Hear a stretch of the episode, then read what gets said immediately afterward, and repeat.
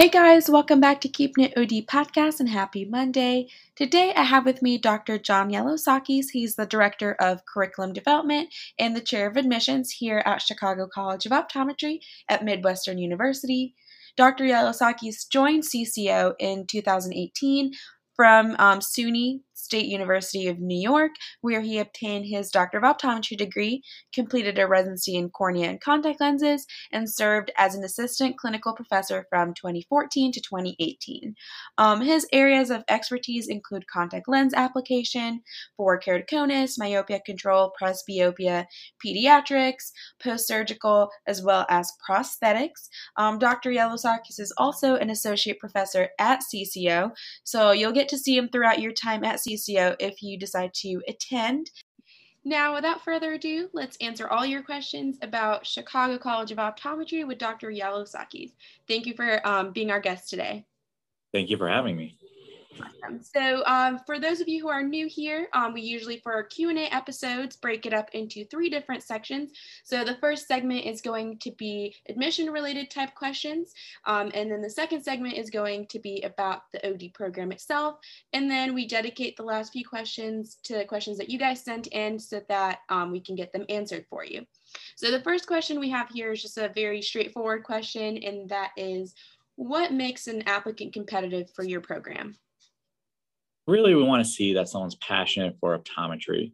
And initially, we're only going to get that from one's application. So we'll see that in the personal statement, we'll see that in letters of recommendation.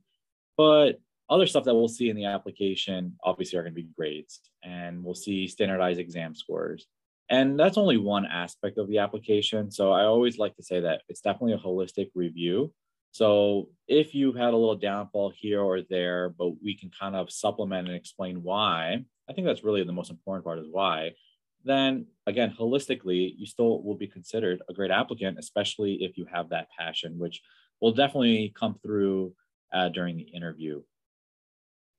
Awesome. So um, I know some programs have, um, you know, some systems where, you know, if your GPA falls below a certain um, threshold, your application won't get processed at all. Is that the case at CCO?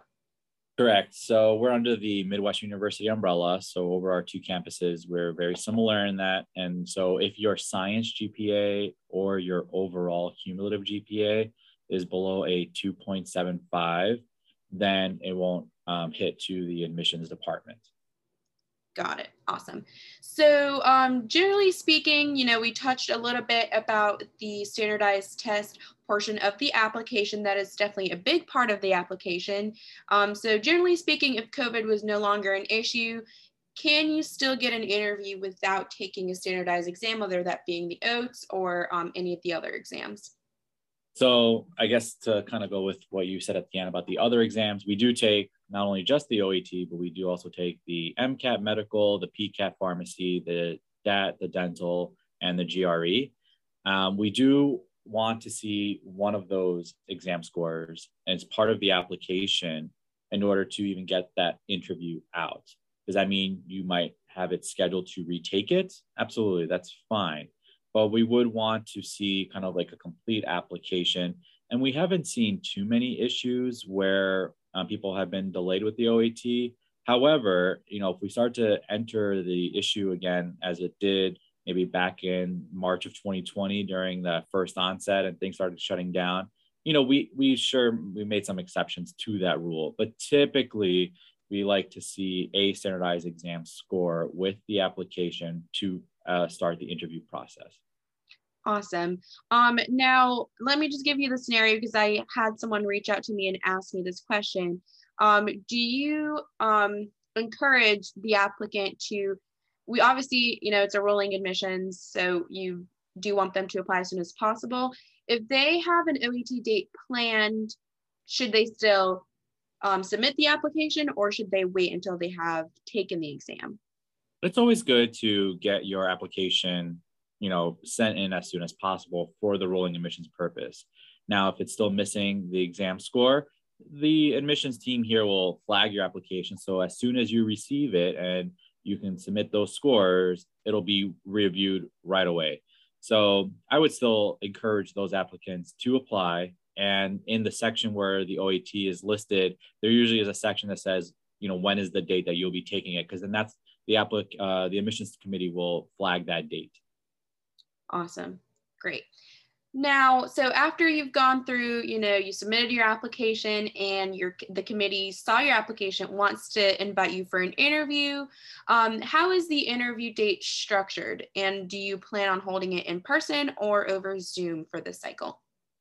So this upcoming cycle, we are hosting uh, in person and a few virtual sessions as well.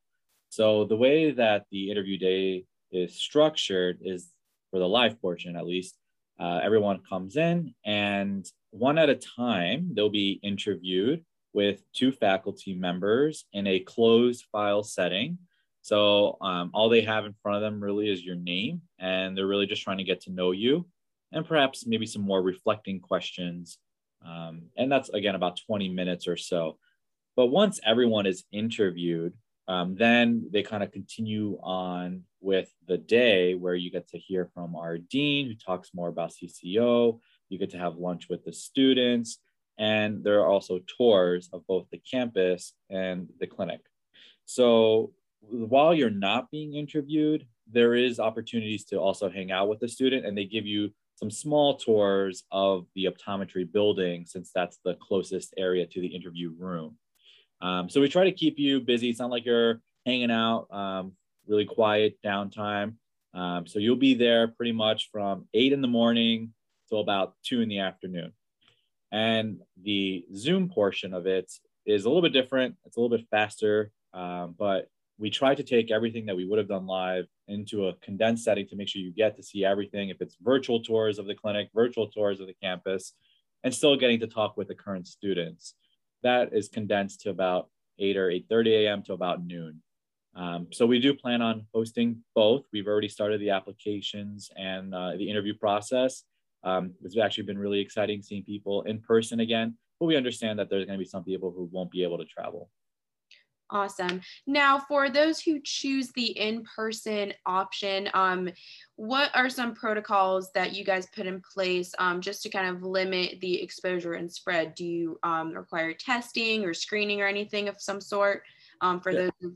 Uh, yeah, exactly. Uh, anytime any guest comes onto the campus, uh, we will have a screening protocol that they have to, like a questionnaire that they're going to have to answer the day of. Um, pretty much has uh, standard COVID questions about any signs and symptoms and fevers, uh, and you know any exposures. So all of those protocols have to be um, in place for, like I said, all guests. So once you come onto campus, you would have received like a green check mark that you would have shown security that would have let you to go to the building. Awesome. Um, now, you did mention that the interview at CCO is a closed file interview. Now, I don't know about everyone else, but I know for me, like I, you know, I struggled with having that like long lasting impression on my interviewers mm-hmm. in the event that it's not, you know, they're not looking at your academics. So you can't really, you know, de- rely on that to sure. impress them. Yes. So, um, what are your tips um, to leave a lasting, good, hopefully, impression on your interviewers? Um, in this case, on a closed file interview, um, they have no idea what you've done academically. Um, so, how would you approach that interview? Absolutely. I think you need to um, just be constantly talking. And this is what I mean by that. If you know, I'm not, I don't think I'm giving any away for any optometry school. Probably one of the first questions that comes their way is, you know, why optometry, right? Um, and pretty much like why their school. So it's really a blanket statement that can allow someone to start this conversation and you can pour out a lot of information that could take, you know, quite some time. Um, and it's usually afterwards that an interviewer might come up with some follow up questions. And in a closed file question, it could be more on the lines of reflecting questions. So, you know, if your transcript was to appear right now, you know, would we think that, would you think that that's a good uh, representation of your academic abilities? Um, you know, if we were to look at your OAT score, you know, same question. So the candidate doesn't have to disclose if they don't want to, obviously, but it's more of just yes or no. Because what ends up happening is after the interview, your file does become open So this is an opportunity now to be, you know, as an interviewer to say, wow, this candidate could really self-reflect. Yes, they did say how they struggled in their academics and on their transcript, they said they did not so well in the second year, but they learned new habits, they turned it around, and that's what it showed. So I think honesty is obviously a big thing, and then reflecting well. And if it ever gets to a, um, a situation where you feel like the candidates are asking or the interviewers are asking questions, and the in, all you're saying is like a one or two word response, and then it's quiet, and then you know the interviewer is looking for another question to ask, that's something that um, could be you know well what's going on here communication wise can somebody keep a conversation going? Um, this is our opportunity to gauge how you will communicate with your future patients and your faculty and staff.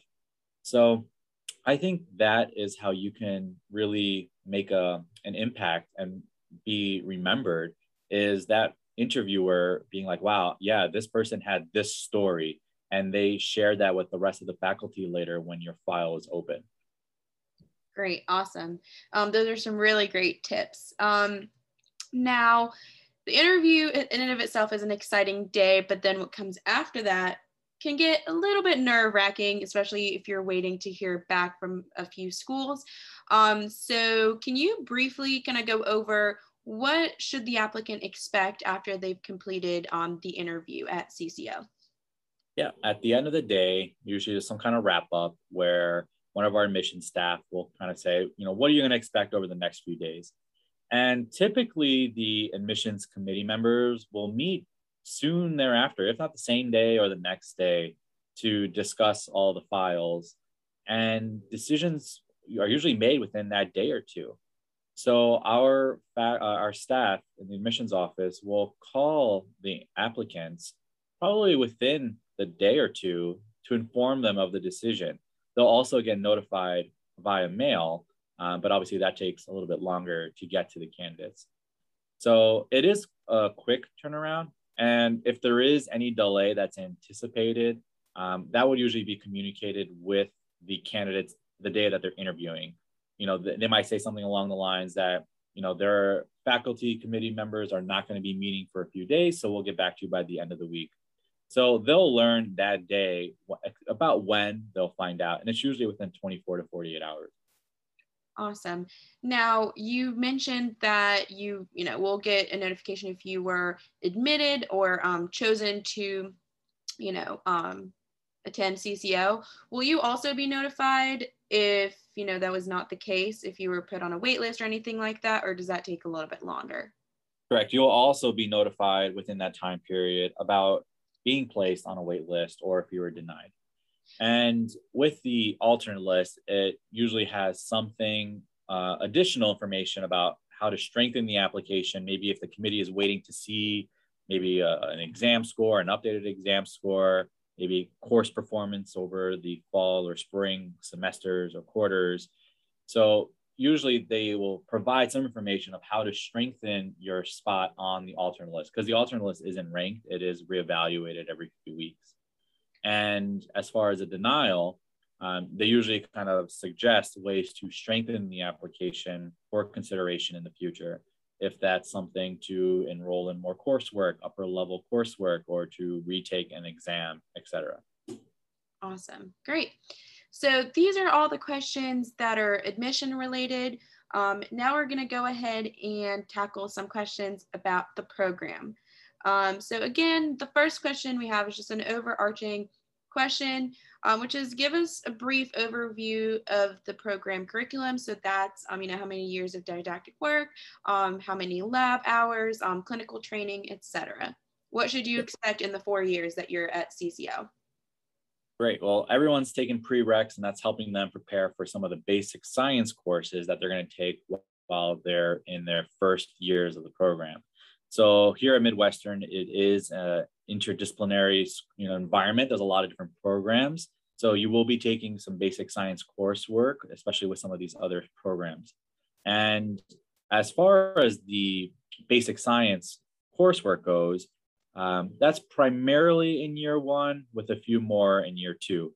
But it's really building upon the undergraduate work.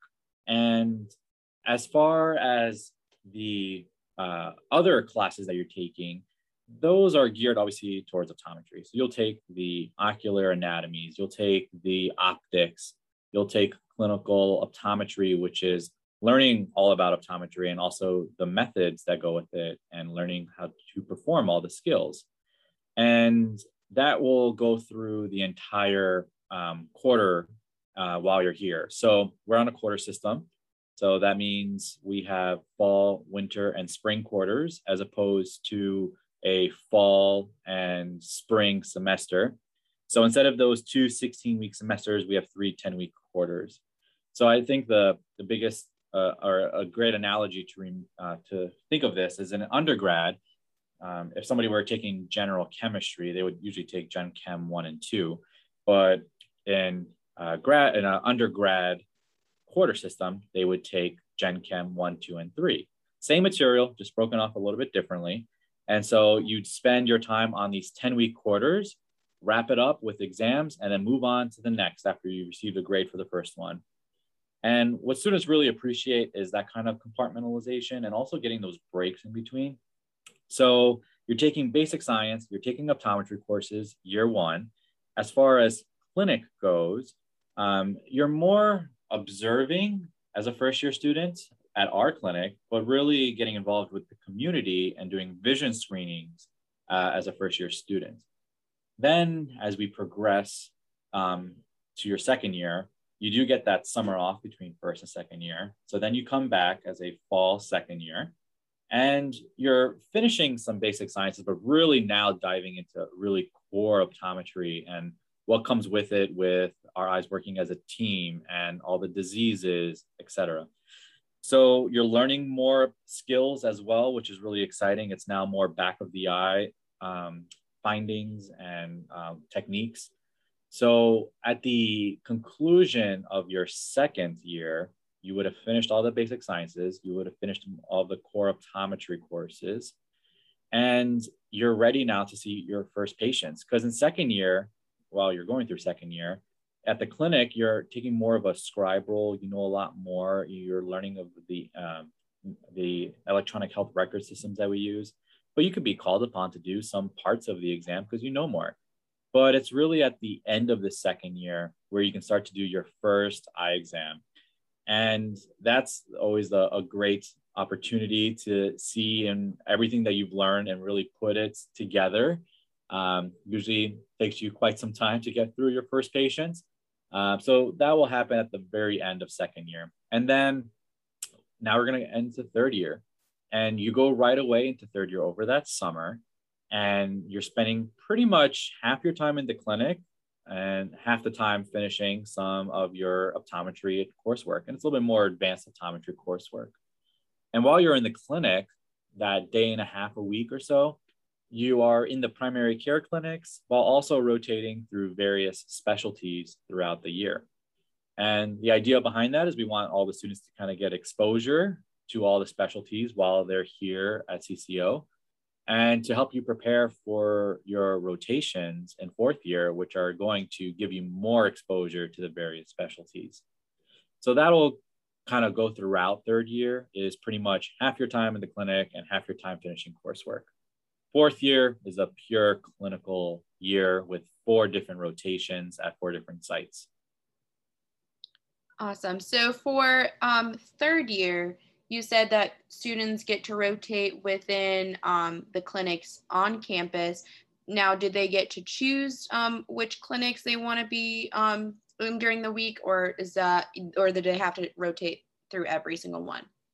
The goal is for a rotation through all the specialties because that's really where you're learning um, or really applying everything you've learned. And for you to get exposure to all the specialties to see what you like and what maybe you don't like um, and that helps you also make some of your kind of decisions down the line of how you can see yourself practicing.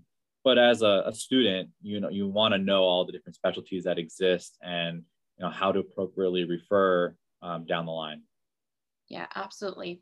Um, and the last question about fourth year, um, do you know off the top of your head um, where are students um, able to rotate, um, in what locations, and roughly how many?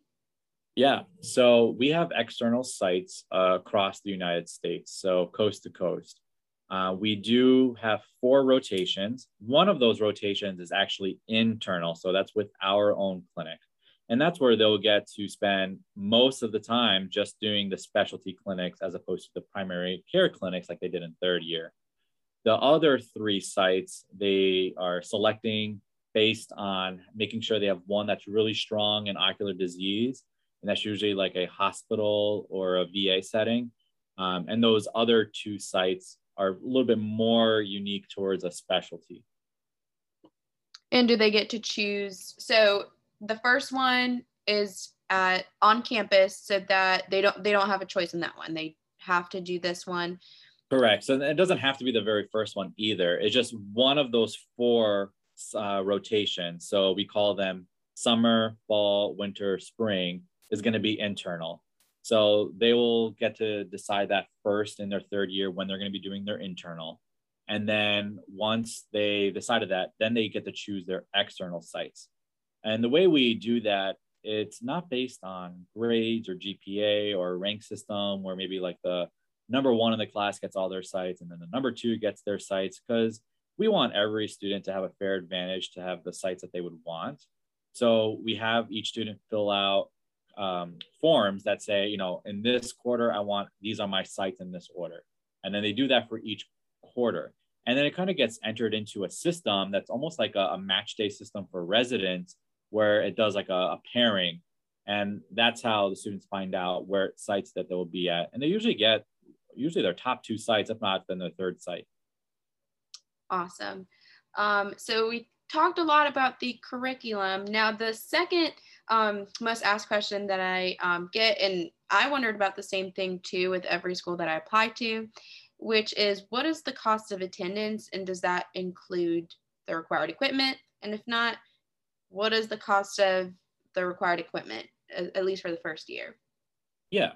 Um, so our cost, uh, the tuition obviously is subject to change year to year, but currently it's around 44,000. And that is for in-state, out-of-state, international. There's no difference there. And for the first year, that does not include the equipment kit. So in your first year only, there's an additional charge of around 4,000, but that includes the equipment that you would need for, you know, the entire first year. Um, and then we are in a quarter system, so tuition is paid um, quarterly, so it's not all upfront. Awesome. Um, so the next question, um, this could just kind of be, you know, very broad or you know, just talking about tutoring or student rec or anything like that. Um, and that is what are some of the resources that are made available for students? So that could be academically, um, you know, recreational, anything like that. Sure. Um, well, from academics, if students are struggling, and we pick that up really early on throughout the quarter, um, if there's a failure in any type of, you know, single exams, um, we want to make sure that that's not a repeat pattern and is there something that we could do to help kind of turn it around right there and then within the quarter? So we actually are lucky enough that on our campus we have a kind of learning center and we're able to make referrals with some of the learning specialists to kind of help target you know what do we think is going on? Is it just the style of learning and studying and the recall and how they're doing on exams? You know can we try something different so we have a, a specialist that first tries to tackle it, but then we also have tutoring that's available. And the way tutoring works, um, it's available for all students. But if they're in academic struggle, um, they could elect for a tutor, and these tutors are selected by the faculty. So students that have done well, and they can get one on one tutoring. And if there's enough demand, we can even set up some group tutoring sessions throughout the week um, and we'll kind of watch the students as they continue to progress. Clinically, some similar things happen too. If we start to see that students are falling behind a little bit clinically, um, we can set up some remediation sessions. So we can have some one-on-one faculty time so that they can make sure to help kind of clear up any issues that might be happening in the clinic. Um, other resources, obviously students have each other. They have a lot of their other classmates that are on the campus and other programs. They um, are also having uh, de-stressing activities. You know, we have like our wellness center that sets up opportunities for students to de-stress and they do arts and crafts, or if it's just even going to the gym and they hold different sessions like Pilates and yoga, etc. Awesome. Um, my next question just kind of goes in hand in hand with that. Um, so, are all these resources currently available for students now, or have any of these been impacted by COVID? Um, if anything, with COVID, it might have turned a lot of them virtually, but they were still present. So none of the services were kind of discontinued because of COVID, but our campus has kind of resumed normal operations over the summer. We all are back in person. So we are still meeting, um, you know, or, you know, meeting with these students and help offering these services in person. All right, that's great. Um, the next question um, is what are some ways that your students are involved on campus when they're not studying? Yeah, uh, at Midwestern, we have uh, a lot of clubs that are for any Midwestern student So that means they can be in any program. Um, and those can be like cultural clubs uh, or anything like that. But then we also, within optometry, have a lot of clubs. And those can be to the various specialties like the contact lens club or the vision therapy club um, and what we do with a lot of those clubs is bring in external speakers so that students can kind of network early on and hear from others. Um, as far as the, there are certain organizations that also give back. Um, one of them is SVOSH, and you know they do a lot of fundraising to then be able to travel overseas to very and do mission trips and give back to the communities overseas, but we don't forget about our communities locally nearby. So we do work with a lot of local organizations, those who are in need um, to be able to provide vision screening events. And we also set up a lot of services where those people who are identified are able to get into our clinic. Um, you know, a lot of them don't have insurances or, you know, the costs to get the care but we have these funds available for them to do so. Great. Um, and are these clubs um, still holding in-person meetings or um, has that not been established yet? So we were virtual with those as well, but now we are um, allowing guests externally. So the clubs, you know, as we ramp up this fall quarter when everyone comes back, are going to be allowed to do live events again. Great. Um, so we're gonna, you know, ask the not very fun questions, um, which are, you know, national boards. Those are exams that um, students have to take at the end of their um, third year, if I'm not mistaken. And, you know, those can be very nerve wracking. Um, so is there any um, courses or anything that you do to prepare your students for national boards? Yeah, absolutely. Um, so part one of national boards is in the spring of third year, and then parts two and three are in the fourth year. And you know, starting with year one, we want to make sure that students, you know, are understanding that a lot of the stuff that they're going through in year one with the basic sciences, they might not seem like it's that fun, right? They just want to focus on the optometry stuff, but those are very important. So when students return back from the first year, we try to try to do a little recall exam and kind of set up services to kind of help those students who are identified as perhaps having poor recall. And we continue doing some of those recall exams at the end of each year. So at the uh, end of year two, as they become into third years, we'll do another exam like that. And we try to continuously give students feedback so they can see of areas that need to improve.